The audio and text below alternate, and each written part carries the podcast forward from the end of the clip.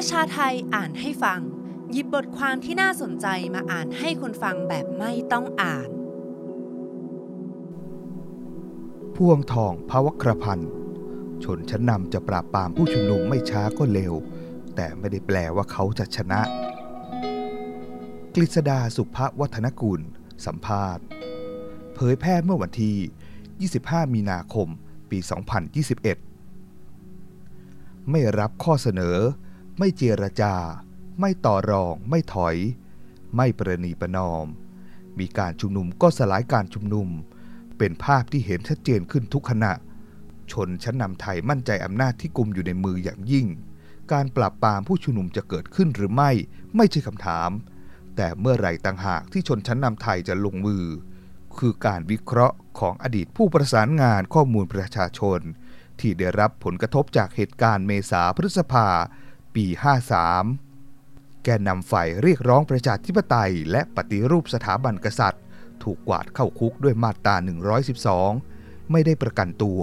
การใช้ความรุนแรงเพื่อสลายการชุมนุมโดยรัฐ ทวีความเข้มข้นขึ้นทุกระดับ จากการฉีดน้ำถึงกระสุนยาง จนถึงเหตุการณ์วันที่ 20 มีนาคมปี 2564 ที่ชัดเจนแล้วว่าไม่มีการรับข้อเสนอ ไม่มีการต่อรอง ไม่มีการเจรจา และไม่มีการประนีประนอม โดยเฉพาะข้อเรียกร้องให้ปฏิรูปสถาบันกษัตริย์ เป็นสิ่งที่ชนชั้นนำไทย ไม่มีทางประนีประนอมเด็ดขาด เป็นสิ่งที่พวงทองพวกระพันจากคณะรัฐศาสตร์ จุฬาลงกรณ์มหาวิทยาลัย และอดีตผู้ประสานงานศูนย์ข้อมูลประชาชน ที่ได้รับผลกระทบจากเหตุการณ์เมษาพฤษภา53 กล่าวกับประชาไทย เมื่อแรกเราคิดว่าการสนทนานี้จะลดแรงเสียดทานและถอดสลักความรุนแรงบางตัวออก เพื่อไม่ให้เกิดเหตุการณ์แบบปี 53 หรือปีไหนๆ ในอดีต แต่พวงทองวิเคราะห์ว่าไม่ยอมประนีประนอม ซ้ำยังรุกคืบฝ่ายเดียวของชนชั้นนำและอาการหน้ามืดที่อาจเกิดขึ้นได้ทุกเมื่อ หากคุมการเรียกร้องที่ขยายตัวไม่อยู่ การกดปราบด้วยความรุนแรงโดยรัฐ จะเกิดขึ้นหรือไม่จึงไม่ใช่คำถาม เมื่อไหร่ต่างหากที่ชนชั้นนำจะลงมือ ไม่มีถอดสลัก แต่ฉากทัศน์ที่เราเห็นอยู่ข้างหน้า อาจช่วยให้เราทำอะไรได้บ้าง เฝ้าระวังการทำลายความชอบธรรมของผู้ชุมนุม เพื่อเป็นข้ออ้างในการปราบปราม ดูจากการใช้กำลังเพื่อสลายการชุมนุมของรัฐที่ผ่านมาคำได้ยินซ้ำๆจากตำรวจ คือเป็นไปตามหลักสากล จากเบาไปหาหนัก เป็นคำเดียวที่เกิดขึ้นตอนสลายการชุมนุมขนแสดงปี 2553 ตามคำรายงานของสปช ฝ่ายที่ไม่เห็นด้วยกับการชุมนุมย่อมเห็นด้วยกับตำรวจทว่ามันไม่ได้อยู่ที่มาตรการที่ตำรวจใช้ ประเด็นคือมันคือความชอบธรรมหรือไม่ที่ใช้เครื่องมือเหล่านี้ ไม่ใช่ว่าคุณมีเครื่องมืออะไร แล้วนึกจะใช้เมื่อไหร่ก็ได้ อย่างกรณีการใช้รถฉีดน้ำผสมสารเคมี เราเห็นหลายครั้งทีเดียวว่าไม่มีเหตุผลอะไรที่จะต้องฉีด มันไม่มีเหตุอะไรเลย ไม่มีเหตุว่าเขากำลังจะบุกสำนักงานตำรวจแห่งชาติ โรงพยาบาลตำรวจ หรือห้างร้านเพื่อไปทำลายข้าวของ เรารู้ว่าเมื่อถึงช่วงเวลาหนึ่งเขาก็สลาย นี่คือลักษณะของแฟลชม็อบที่ดำเนินมาสักพักหนึ่งแล้ว คุณไปฉีดเขาทำไม ดังนั้นไม่มีความชอบธรรมที่จะใช้ กล่าวคือมันจะละเลยที่จะพูดถึงสิทธิเสรีภาพในการชุมนุมอย่างสงบ แต่ข้ามไปที่การสลายการชุมนุมทันที โดยไม่มีความชอบธรรม พวงทองย้ำว่าการเฝ้าระวังความรุนแรงต้องทำตั้งแต่ตอนนี้ทันที ดิฉันพูดมาอย่างน้อยหนึ่งปีแล้ว ว่าการที่ผู้มีอำนาจรัฐในขณะนี้ไม่ต้องการประนีประนอมใด ๆ ทั้งสิ้น เขาอาจจะชะลอการใช้มาตรการปราบปรามอย่างรุนแรงอย่างที่เกิดขึ้นในอดีต แต่เมื่อถึงจุดหนึ่ง ที่ความรุนแรงเกิดขึ้นสูงสุด และเขาคิดว่าจะมีความชอบธรรมในการที่จะปราบปราม เขาก็จะทำนี่คือแนวโน้มที่มันจะเกิดขึ้น ดิฉันเฝ้าระวังตลอดว่าเขาพยายามเพิ่มมาตรการการจัดการผู้มีความเห็นต่างอย่างไร ซึ่งเราก็เห็นว่าตอนนี้มีความเข้มข้นมากยิ่งขึ้น ตอนนี้คือการจับแกนนำทั้งหมด และไม่ให้ประกัน ประเด็นที่ต้องเฝ้าระวังคือการทำลายความชอบธรรมของผู้ชุมนุม การระดมมวลชนฝ่ายตนออกมาใช้โฆษณาชวนเชื่อ หรือการใส่ร้ายป้ายสี และการใช้ I.O. ใช้เทคโนโลยีโซเชียลมีเดียแบบเดียวกับคนรุ่นใหม่ ถึงแม้จะช้าและเชย แต่ก็มีการปรับตัว ซึ่งมีลักษณะเดียวกับเหตุการณ์ 6 ตุลา 2519 ที่มีกระบวนการเกิดขึ้นเป็นปีๆ ก่อนจะนำไปสู่เหตุการณ์ พวงทองตั้งข้อสังเกตว่า ตั้งแต่ตุลาคมปีที่แล้ว มีการระดมมวลชนของทางราชการออกมาทุกจังหวัด ให้เป็นมวลชนที่สนับสนุนรัฐ ต่อต้านนักศึกษา ออกมาประกาศปกป้องสถาบันหลักของชาติ ลักษณะแบบนี้จะเข้มข้นมากขึ้นเรื่อยๆ ซึ่งฝ่ายผู้ชุมนุมต้องไม่พลาดพังให้เกิดความชอบธรรมในการใช้ความรุนแรงที่มากขึ้น ความเกลียดชังไม่ต่างกัน กระแสความเกลียดชังที่มีต่อฝ่ายผู้ชุมนุม ในทัศนะของพวงทองก็ไม่ต่างกับเหตุการณ์ 6 ตุลา และเหตุการณ์เมษาปี 53 อย่างกรณีหลังกระแสความเกลียดชังแสดงในหมู่คนเสื้อเหลืองแรงมาก มีการเชียร์ให้ค่าสูงมากอย่างน่ากลัว หรือเมื่อมีการฆ่าเกิดขึ้นก็ไม่รู้สึกรู้สมอะไร และช่วยกันกวาดล้างคราบเลือด คราบเลือดของคนบรรนอกออกไปจากถนนของคนกรุงเทพซึ่งถ้าดูในโซเชียลมีเดียขณะนี้ ก็จะเห็นว่ามีการโจมตีนักศึกษาด้วยการใช้ภาษาของความเกลียดชังในทำนองเดียวกัน กระแสความเกลียดชังในอดีตรุนแรงไม่น้อยไปกว่าปัจจุบัน ในปัจจุบันอาจจะดีกว่า ก็คือเราเชื่อว่าฝ่ายประชาชนที่ต่อต้านทหาร มีจำนวนมากกว่าในขณะนี้ นอกจากคนรุ่นใหม่ที่เพิ่มปริมาณมากขึ้นแล้ว ยังมีคนแสดงอีกจำนวนมาก ที่เขาไม่เอากับระบบทหาร เพียงแต่ว่าขณะนี้ด้วยข้อจำกัดหลายอย่าง เขายังไม่อาจออกมาแสดงพลังร่วมกับนักศึกษาได้ ตรงนี้เป็นจุดสำคัญที่ทำให้ดิฉันคิดว่า ถ้าหากคุณเริ่มปราบ มันไม่มีอะไรรับประกันว่าคุณจะชนะ มันอาจจะทำให้คนลุกฮือมามากยิ่งขึ้น แล้วขณะนี้ลักษณะของแฟลชม็อบมีความเป็นไปเองสูง มีความสามารถในการออกแกไนตัวเองสูงได้ในหลาย ๆ จังหวัด มันเป็นจุดที่ทำให้ดิฉันคิดว่า ทำให้ผู้มีอำนาจในขณะนี้ต้องคิดหนัก คุณจะฆ่าสักเท่าไหร่ ยิ่งฆ่ามากเขาก็ยิ่งสูญเสียความชอบธรรมมากในกรณีนี้ แต่ภาวะหน้ามืดของผู้มีอำนาจไทยอย่างเรา อย่าไปประเมินต่ำความไม่มีเหตุผลของเขามันสูงมากๆ ปฏิรูปสถาบันข้อเรียกร้องที่ไม่มีวันประนีประนอม ตรงนี้เป็นจุดที่ประนีประนอมกันไม่ได้ ดิฉันคิดว่านักศึกษาเห็นว่า สถาบันอยู่ตรงไหนของโครงสร้างอำนาจในสังคมไทยถ้าไม่แก้ตรงนี้ต่อให้ไปแก้ในส่วนอื่น ที่สุดแล้วมันจะกลับมาสู่ที่อำนาจของสถาบัน อีกฝ่ายเขาก็เห็นเหมือนกัน เขาก็รู้ว่า ถ้าอำนาจของสถาบันพระมหากษัตริย์ถูกสั่นคลอน มันก็สั่นคลอนต่ออำนาจของเขาพวงทองวิเคราะห์ว่า ถ้าสถาบันยังเป็นประเด็นที่ชนชั้นนำเชื่อว่า ยังสามารถระดมการสนับสนุนจากประชาชนได้ เพราะสถาบันกษัตริย์เป็นเรื่องที่อยู่เหนือสังคมไทยอย่างน้อย 70 ปี ภายใต้ในหลวงรัชกาลที่ 9 ความรู้สึกนี้ไม่สามารถสลายหายไปได้ในเวลาอันสั้น ขณะที่เรื่องความจงรักภักดีของคนไทยต่อสถาบันกษัตริย์ เป็นเรื่องมากกว่าตัวบุคคล แม้ว่าตัวบุคคลจะมีส่วนที่คนไทยยังรู้สึกว่า ถ้าไม่มีสถาบันกษัตริย์ ย่อมไม่ใช่สังคมไทย สถาบันเป็นสิ่งศักดิ์สิทธิ์คู่บ้านคู่เมือง เป็นส่วนหนึ่งของสังคมไทย ซึ่งจะทำลายไม่ได้ อย่างฝังอยู่ในความรู้สึกของคนจำนวนมาก ข้อเสนอของฝ่ายนักศึกษาจะเป็นการปฏิรูป ทว่าฝ่ายอนุรักษ์นิยมไม่ได้แยกแยะ ระหว่างการปฏิรูปกับการล้มล้าง เพียงแต่การพูดถึงสถาบันกษัตริย์ ด้วยภาษาแบบคนรุ่นใหม่ในปัจจุบัน ฝ่ายอนุรักษ์นิยมจะได้ยินเฉพาะด้านที่ความเป็นก้าวร้าวกระทั่งบทบังข้อเสนอ พวงทองเสนอแนะว่า จะดีกว่าถ้าพูดถึงปัญหาของสถาบันกษัตริย์ ในเชิงตัวสถาบันมากกว่า การมุ่งไปสู่ตัวเฉพาะบุคคล ซึ่งอาจจะรู้สึกลดความเป็นปฏิปักษ์ในหมู่ของคนที่อยู่ภายใต้อุดมการกษัตริย์นิยมมาอย่างยาวนาน เรื่องสถาบันกษัตริย์ต้องเข้าใจด้วยว่าเป็นวัฒนธรรมด้วย มันไม่ใช่แค่เรื่องกฎหมาย1นึคุณกำลังท้าทายวัฒนธรรมที่อยู่ในสังคมไทยมา 70-80 ปี มันเป็นเรื่องยากเหมือนกัน ถ้าเราต้องสร้างความเข้าใจใหม่ มันต้องใช้เวลา ต้องใช้ความอดทน ต้องใช้ข้อมูล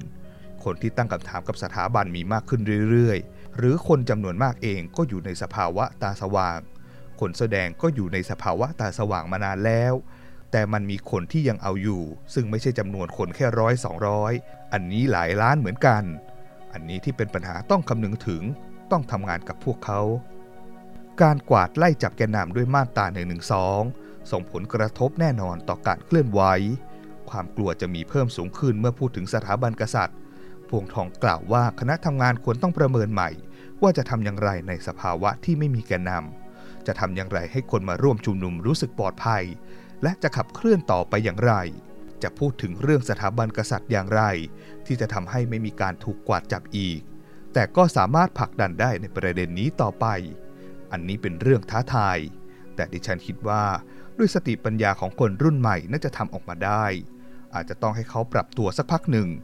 นี่เป็นปกติของการเคลื่อนไหวในการจัดม็อบที่บางครั้งก็เกิดขึ้นสูงมาก บางครั้งก็ลดลง เพราะมันไม่มีอะไรหยุดนิ่ง เราก็ถูกปะทะถูกกดดันอย่างมาก เรังแก่ตลอด หรือทางฝ่ายผู้ชุมนุมเองบางครั้งก็อาจไม่รอบคอบ และก่อให้เกิดปัญหาเกิดขึ้น นี่เป็นกระบวนการที่เราต้องสู้กันอีกนาน นี่เป็นขั้นหนึ่งที่จะทำให้ขบวนจุดชนักชั่วคราวไปหรือช้าลง แต่ก็ไม่เป็นไร ดิฉันคิดว่ามาถึงวันนี้คนที่อยู่ในขบวนการต่อสู้เรียกร้อง รู้ดีว่าไม่ได้สู้กันสั้นๆ 3 เดือน 6 เดือนแล้วชนะ อันนี้เรื่องระยะยาว เรากำลังสู้กับการเปลี่ยนแปลงโครงสร้างอำนาจ ซึ่งมีคนเยอะแยะที่ได้รับผลกระทบ และในขณะนี้ถูกยึดโยงโดยฝ่ายพวกเขา จะผลักไปตรงไหนจะทำอะไร มันก็แก้ยากมาก ซึ่งจะทำให้คนที่เคลื่อนไหวเห็นชัดเจนมากขึ้น ว่าคุณจะต้องจัดการกับระบบ กับกลไกอะไรบ้างในระยะยาว แต่ว่ามันก็ยิ่งยาก เราไม่ได้เปลี่ยนแปลงแค่ตัวบุคคลแล้ว เรากำลังเปลี่ยนแปลงระบบ ขยับเข้าใกล้การปราบปราม เทียบกับปี 2553 พวงทองกล่าวว่าการใช้ความรุนแรงกับเยาวชน ยากกว่าการปราบเสื้อแดง ซึ่งมีภาพลักษณ์ที่ปรากฏในสื่อส่วนใหญ่ และสื่อฝ่ายขวาเป็นพวกโง่จนเจ็บ มีบุคลิกไม่ถูกใจชนชั้นกลาง มีอาวุธ การตัดสินใจปราบคนจนหรือคนเสื้อแดงจึงง่ายกว่าการปราบนักศึกษาในขณะนี้ แต่ถามว่าเป็นไปได้ไหมดิฉันยังคิดว่าเป็นไปได้ที่จะเกิด แต่ความเป็นไปได้อาจจะไม่ได้รุนแรงถึงขั้น 6 ตุลา เวลาเราพูดถึงเหตุการณ์ 6 ตุลา 2519 ต้องเข้าใจอย่างหนึ่งว่ามีลักษณะเฉพาะจำนวนคนตายไม่เยอะ แต่ความรุนแรงและความโหดเหี้ยมมันสูงมาก มันอาจจะไม่เกิดภาวะแบบนี้อีกก็ได้ แต่กว่าจับมากขึ้น ใช้ความรุนแรงมากขึ้น นี่เป็นแนวโน้มที่อาจจะเกิดขึ้นในระยะปี 2 ปีนี้ ถ้าเรามองว่าการต่อสู้ครั้งนี้เป็นการต่อสู้ระยะยาว ถึงตอนนั้นความรู้สึกของคนแต่ละฝ่ายก็อาจจะทนไม่ได้ยิ่งขึ้น มวลชนฝ่ายขวา มวลชนเสื้อเหลือง เขาก็อยู่กับความโกรธแค้น กับความเกลียดที่มากยิ่งขึ้นด้วย ดังนั้นเขาอาจจะเชียร์ให้ปราบแบบเดียวกับที่เขาเชียร์ให้ปราบเสื้อแดง อย่างไรก็ตามพวงทองกล่าวว่าหากรัฐจะใช้วิธีการปราบปราม ก็มีได้หมายความว่าจะเป็นฝ่ายชนะ เนื่องจากคนรุ่นใหม่เองก็เพิ่มขึ้นเรื่อยๆ อีกด้านหนึ่ง ฝ่ายผู้มีอำนาจก็สมความโกรธแค้น อย่างกรณีแก้ไขรัฐธรรมนูญที่ทำให้คนรู้สึกจนมุม ไม่สามารถเปลี่ยนแปลงแก้ไขด้วยวิธีการปกติได้ เมื่อถามว่าการใช้โซเชียลมีเดียอย่างกว้างขวาง และการเพิ่มขึ้นของสื่อทางเลือก จะช่วยให้ความเป็นไปได้ที่จะเกิดความรุนแรงหรือไม่ พวงทองมีทัศนะว่า เพราะปัจจัยข้างต้นไม่ต่างกันมากกับปี 2553 ซึ่งเวลานั้นมี Facebook แล้ว แต่ละฝ่ายมีทีวี และวิทยุชุมชนของตน ซึ่งเป็นทั้งกระบอกเสียง และเครื่องมือระดมคน ผู้ชุมนุมทั้งสองฝ่ายต่างติดตามเครือข่ายข่าวเหล่านี้อย่างใกล้ชิด ภาพความรุนแรงก็แพร่กระจายออกไปอย่างรวดเร็ว ผ่านมือถือ ผ่าน Facebook แต่ก็ยังเกิดความรุนแรงได้อีก ดิฉันไม่คิดว่าโซเชียลมีเดียจะเป็นจุดป้องกันความรุนแรงได้อย่างมีประสิทธิภาพมาก มันเป็นเครื่องมือได้ทั้งระดมคนออกมาต่อต้านรัฐ และระดมคนออกมาต่อต้านนักศึกษาได้ด้วยเหมือนกันเเพียงแต่การระดมคนออกมาต่อต้านนักศึกษาในขณะนี้ เราเชื่อว่าคนที่ออกมาส่วนใหญ่เป็นคนของเจ้าหน้าที่รัฐ เป็นทหาร ตำรวจนอกเครื่องแบบ เป็นข้าราชการ แต่ชาวบ้าน คนทั่วไปเมื่อออกมาในครั้งของการชุมนุมของพันธมิตร อาจจะไม่ออกมาโดยตรง ด้านหนึ่ง อาจเป็นเพราะว่าการชุมนุมครั้งนี้เป็นเยาวชน คนชนชั้นกลาง เป็นส่วนใหญ่ ซึ่งพ่อแม่ที่เคยร่วมชุมนุมพันธมิตรกปปส ก็อาจคิดมากในการเรียกร้องให้มีการปราบปราม ดิฉันคิดว่ามวลชนพันธมิตร และกปปสจำนวนมากเอง ก็มีคนรุ่นใหม่ในครอบครัว ที่เข้าร่วมการชุมนุมในครั้งนี้ นี่ก็อาจเป็นจุดหนึ่งที่ทำให้การปราบปรามของรัฐมันยาก คือคุณกำลังปราบเด็กชนชั้นกลางจำนวนมาก แต่ดิฉันคิดว่าถ้าเขาหน้ามืดมาในระยะปี 2 ปีข้างหน้า และรู้สึกว่าเขาจัดการไม่ได้ ดิฉันไม่คิดว่าโซเชียลมีเดียจะเป็นจุดที่มาหยุดไม่ให้เขาตัดสินใจไม่ใช้ความรุนแรงสำเร็จหรือไม่สำเร็จเป็นอีกเรื่องหนึ่ง การปราบปรามผู้ชุมนุมจะเกิดขึ้นไม่ช้าก็เร็ว พวงทองไม่สามารถแนะนำได้ว่าจะหลีกเลี่ยงความรุนแรงได้อย่างไร เนื่องจากไม่ได้อยู่ที่ฝ่ายเรียกร้องประชาธิปไตยฝ่ายเดียว เพราะตั้งแต่ 2549 เป็นต้นมา ชนชั้นนำไทยไม่ประนีประนอมใดๆ มีแต่รุกคืบมากขึ้น โดยเฉพาะในช่วงรัฐบาลประยุทธ์สองจะเห็นได้ว่าชนชั้นนำไทยมั่นใจมากกว่า ที่จะกลุ่มอำนาจได้หมด ทั้งในศาลสภา องค์กรอิสระ ขณะที่การกระทำหลายอย่าง จะเห็นได้ชัดว่าฮึกเหิมและตบหน้าประชาชนหลายครั้ง การตั้งรัฐมนตรีที่มีเรื่องเช้าโชว์นี่คือการมองไม่เห็นหัวประชาชน ยิ่งนับว่าคนก็ยิ่งโกรธแค้นมากขึ้น ส่วนนกลไกแก้ปัญหาก็ถูกล็อกหมด คนมันลุกฮือไม่ใช่เพราะกำลังอดตาย แต่มันแค้น ดังนั้นคนที่ออกมาจำนวนมากไม่ได้กำลังจะอดตาย แต่เขารู้สึกรับไม่ได้กับความอายุติธรรม ความเหลืองอำนาจ และมองไม่เห็นหัวของประชาชน พอแค้นมากๆขึ้น อีกฝ่ายไม่ยอมฟัง ไม่ยอมประนีประนอมดิฉันคิดว่าการรเผชิญหน้ามันนำไปสู่ความรุนแรง กนนำกลุ่มรัษฎร 2563 ยืนยันจะใช้แนวทางสันติวิธีในการต่อสู้กับรัฐ เพราะตระหนักดีว่าถ้าเริ่มต่อสู้กับรัฐด้วยความรุนแรงเมื่อใด จะยิ่งเป็นข้ออ้างให้อีกฝ่าย ใช้ความรุนแรงกว่ามาจัดการ แต่ถามว่าถ้าวันหนึ่งผู้ชุมนุมทนไม่ได้ใช้ความรุนแรงขึ้นมาบ้าง เขาจะสูญเสียความชอบธรรมทั้งหมดหรือไม่ คงไม่ขนาดนั้น ดิฉันเคยเตือนเรื่องการใช้สันติวิธีในหมู่ผู้ชุมนุมด้วยว่า สันติวิธีที่มุ่งจะเอาชนะจิตใจของประชาชน โดยเฉพาะอย่างยิ่งประชาชนที่ไม่ได้อยู่ข้างเรา หรือคนที่ไม่ได้สนใจเรา คนกลางๆ เพื่อให้เห็นว่าเราได้ใช้วิธีที่สันติวิธีที่สุด มีความอดทนมากที่สุด แต่ถ้าวันหนึ่งผู้ชุมนุมอาจจะใช้ความรุนแรงบ้าง เช่น โยนระเบิดขวด โยนก้อนหินใส่ จะทำให้การชุมนุมเสียความชอบธรรมทันทีไหม มันก็ขึ้นอยู่กับสถานการณ์ได้เหมือนกัน เช่น คุณชุมนุมกันอย่างสันติ แล้วเขาใช้ปืน บอกว่านี่คือเขตกระสุนจริงยิงใส่คุณ แล้วคุณก็ตอบโต้ด้วยวิธีการเผายางปาระเบิดขวด แน่นอนว่าวิธีนี้อยู่นอกเหนือขอบเขตของนิยามสันติวิธี แต่มันอาจจะทำให้ผู้เห็นรู้สึกว่าคนที่ตอบโต้รัฐด้วยวิธีการแบบนี้ ขณะที่รัฐมีปืน M16 จะเห็นเลยได้ว่าระดับของการตอบโต้ต่างกันโดยสิ้นเชิง คนที่ดูอยู่อาจจะรู้สึกว่า เขามีความชอบธรรมที่จะตอบโต้ อันนี้เป็นเรื่องของคนละเรื่องกับสติวิธี แต่การใช้ความรุนแรงต้องใช้อย่างระมัดระวัง ต้องตระหนักว่าสุ่มเสี่ยงที่ผู้ชุมนุมจะเสียความชอบธรรมพวงทองเชื่อว่าจะต้องมีการปราบปรามแน่นอน ดิฉันคิดว่าจะต้องมีการปราบแน่ ๆ แต่ไม่ได้รับประกันว่าเขาจะชนะ เขาอาจจะรู้สึกว่าเป็นเด็กนักศึกษาไม่กล้าปราบหรอก จริงบางส่วน แต่จะไม่จริงตลอดไป เพราะพวกเขาเองพยายามสร้างความชอบธรรมที่จะปราบอยู่เสมอ สิ่งที่นักศึกษาพูดในขณะนี้เกี่ยวกับเรื่องสถาบันกษัตริย์ ถ้าเป็นคนแสดงพูดตอนปี 53 ตายไปหมดแล้ว ถูกจับเป็นร้อยเป็นพันแล้ว เขาไม่อดทน แต่ว่าการดีลกับคนรุ่นใหม่กับนักศึกษา และการพูดในลักษณะที่มีเหตุมีผลด้วย มีข้อมูลต่างๆ มาแสดงมันยากกว่า แต่ไม่ได้หมายความว่าจะเป็นไปไม่ได้ หากชนชั้นนำไทยเรียนรู้ที่จะถอยมังก้าว สังคมไทยคงไม่เดินมาถึงจุดที่ต้องเผชิญหน้ากัน พวงทองกล่าวทิ้งท้าย อาจจะยังไม่สายที่ชนชั้นนำไทยจะเริ่มเรียนรู้